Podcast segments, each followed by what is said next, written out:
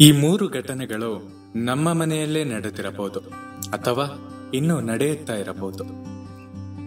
ನಮಸ್ಕಾರ.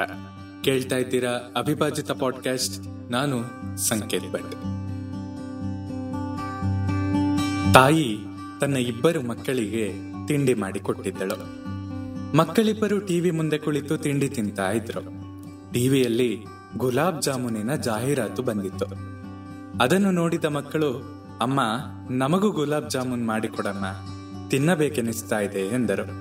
ಅದನ್ನು ಕೇಳಿ ತಾಯಿ ಗಟ್ಟಿಯಾಗಿ ಅಳಲಾರಂಭಿಸಿದರು.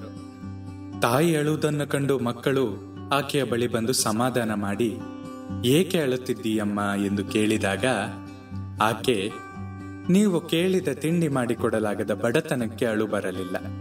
ಆದರೆ ನಿಮ್ಮ ಉದಾಸೀನದಿಂದ ಅಳು ಬಂತು ಎಂದು ಮಕ್ಕಳು ತಿಂಡಿ ತಿಂದ ತಟ್ಟೆಗಳನ್ನು ತೋರಿಸಿದರು. ಅದರಲ್ಲಿ ಗುಲಾಬ್ ಜಾಮೂನೇ ಇತ್ತು. ಮಕ್ಕಳು ಟಿವಿ ನೋಡುವ ಮನಸ್ಥಿತಿಯಲ್ಲಿ ಏನು ತಿನ್ನುತ್ತಿದ್ದೇವೆಂಬುದನ್ನು ಗಮನಿಸಿರಲಿಲ್ಲ. ಮಕ್ಕಳು ತಾಯಿಯ ಕ್ಷಮೆ ಕೇಳಿದರು. ಇನ್ನೊಂದು ಘಟನೆ. ಪತಿರಾಯರು ವಾಕಿಂಗ್ ಮುಗಿಸಿ ಬಂದು ವೆರಾಂಡದಲ್ಲಿ ಕುಳಿತು ಪೇಪರ್ ಓದ್ತಾ ಇದ್ರು. ಅಲ್ಲಿಗೆ ಬಂದು ಕುಳಿತ ಅವರ ಪತ್ನಿ ಯಾವುದೋ ವಿಷಯ ಹೇಳತೊಡಗಿದರು. ಪತಿ ಪೇಪರ್ ಓದುತ್ತಾ ಅವರ ಮಾತು ಕೇಳಿಸಿಕೊಳ್ಳುತ್ತಾ, ಹ್ಞೂ ಹ್ಞೂ ಎನ್ನುತ್ತಿದ್ದರು. ಅರ್ಧ ಗಂಟೆಯ ನಂತರ ಅವರ ಪತ್ನಿ ಅಳಲು ಮೊದಲು ಮಾಡಿದರು. ಅಳುವಿನ ಶಬ್ದ ಕೇಳಿ ಪತಿ ಪೇಪರ್ನಿಂದ ತಲೆ ಎತ್ತಿ ಏಕಳುತ್ತಿದ್ದೀರೆಂದು ಕೇಳಿದಾಗ ಆಕೆ ಹೇಳ್ತಾಳೆ, ನಾನು ಹೇಳಬೇಕಂದಿದ್ದ ವಿಷಯ ಹೇಳಿ ಮುಗಿಸಿ ಅರ್ಧ ಗಂಟೆ ಆಯ್ತು. ಆದ್ರೆ ನೀವಿನ್ನೂ, ಹ್ಞೂ ಹ್ಞೂ ಎನ್ನುವುದು ನಿಲ್ಲಿಸಿಲ್ಲ. ಅದಕ್ಕೆ ಹೇಳುತ್ತಿದ್ದೇನೆ ಎಂದರಂತೆ.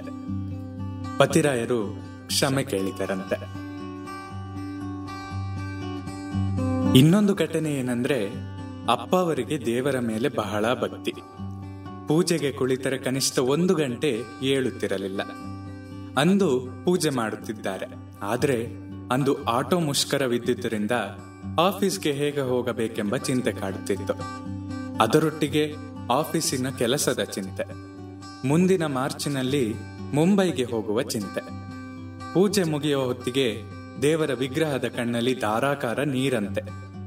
ಏಕೆಂದು ಕೇಳಿದಾಗ ದೇವರು ಹೇಳ್ತಾರೆ, ನಿನ್ನ ಪೂಜೆಯನ್ನು ಗಮನಿಸಬೇಕೋ ಅಥವಾ ನಿನ್ನ ಆಫೀಸಿನ ಬಗ್ಗೆ ಗಮನಿಸಬೇಕೋ ಅಥವಾ ನಿನ್ನ ಮುಂಬೈನ ಪ್ರವಾಸದ ಬಗ್ಗೆ ಗಮನಿಸಬೇಕೋ ಗೊತ್ತಾಗದೆ ಅಳುತ್ತಿದ್ದೀನಿ ಅಂತ. ಇಂತಹ ಘಟನೆಗಳು ನಮ್ಮ ಪ್ರತಿನಿತ್ಯದ ಜೀವನದಲ್ಲೂ ನಡೆಯುತ್ತವೆ. ನಮ್ಮ ತಾಯಿಯೋ, ಮಕ್ಕಳೋ, ಸತಿಯೋ, ಪತಿಯೋ ಅಥವಾ ದೇವರೋ ನಿತ್ಯವೂ ಅಳುತ್ತಿದ್ದಾರೆ. ಏಕೆಂದರೆ ನಾವು ಗಮನ ಕೊಟ್ಟು ಯಾವುದಾದರೂ ಒಂದನ್ನು ಮಾಡುವುದಿಲ್ಲ. ಊಟ ಮಾಡುವಾಗ ಪುಸ್ತಕ ಕೈಯಲ್ಲಿ ಹಿಡಿದಿರುತ್ತೇವೆ. ಉಂಡಿದ್ದು ಹೊಟ್ಟೆಗೆ ಗೊತ್ತಾಗುವುದಿಲ್ಲ. ಓದಿದ್ದು ತಲೆಗೆ ಗೊತ್ತಾಗುವುದಿಲ್ಲ.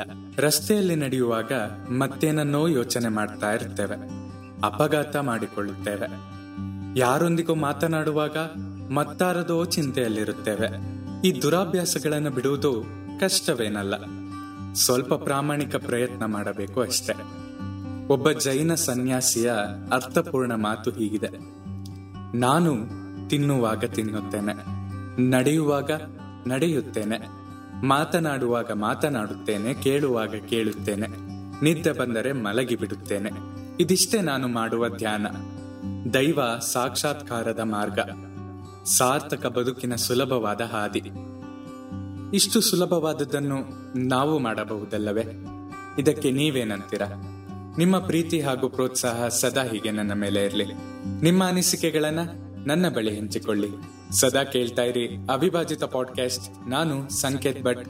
ಧನ್ಯವಾದಗಳು.